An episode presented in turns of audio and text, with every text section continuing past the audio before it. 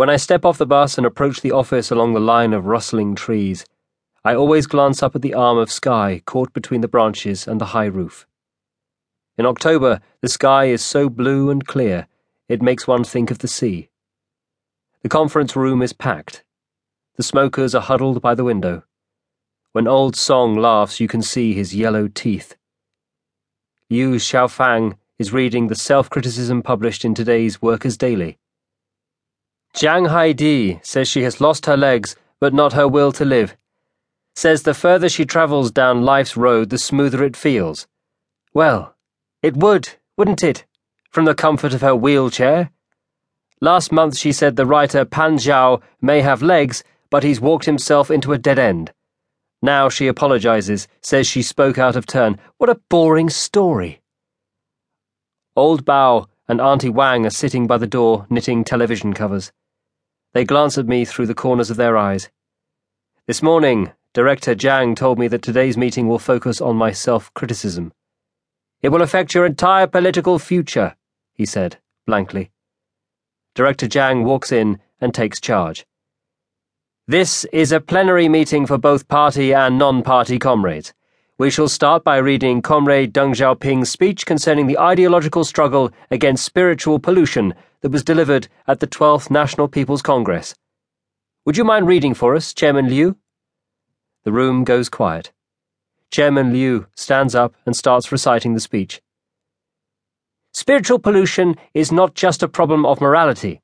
If pornographic culture is infiltrating our nation, if erotic books and lewd pictures are poisoning the minds of our youth and ruining the socialist atmosphere of our country, then spiritual pollution is not just a problem of morality, it is the very destroyer of morality and a violation of our penal laws.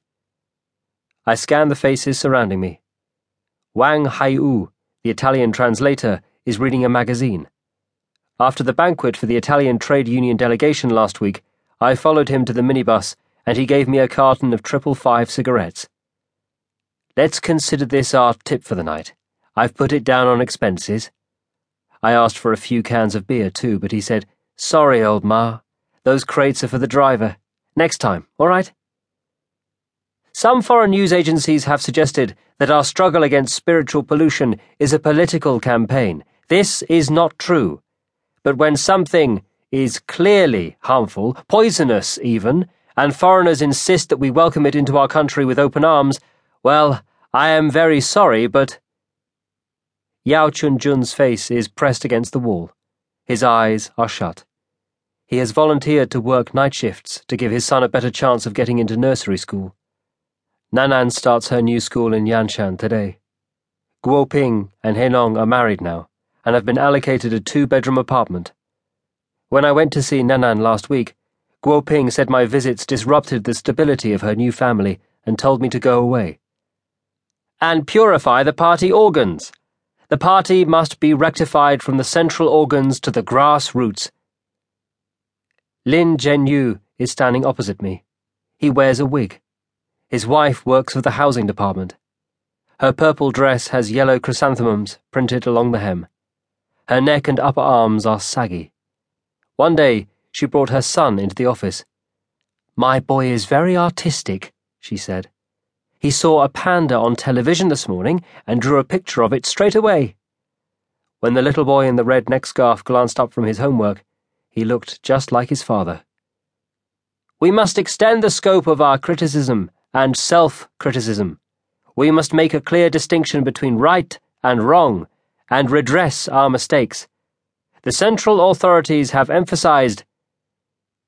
Guo Xiaomei is on my left. Two years ago, she was chairman of the Students' Union at Nanjing Foreign Language Institute. Her boyfriend did not make it into the party, so he was sent back to his hometown after graduation.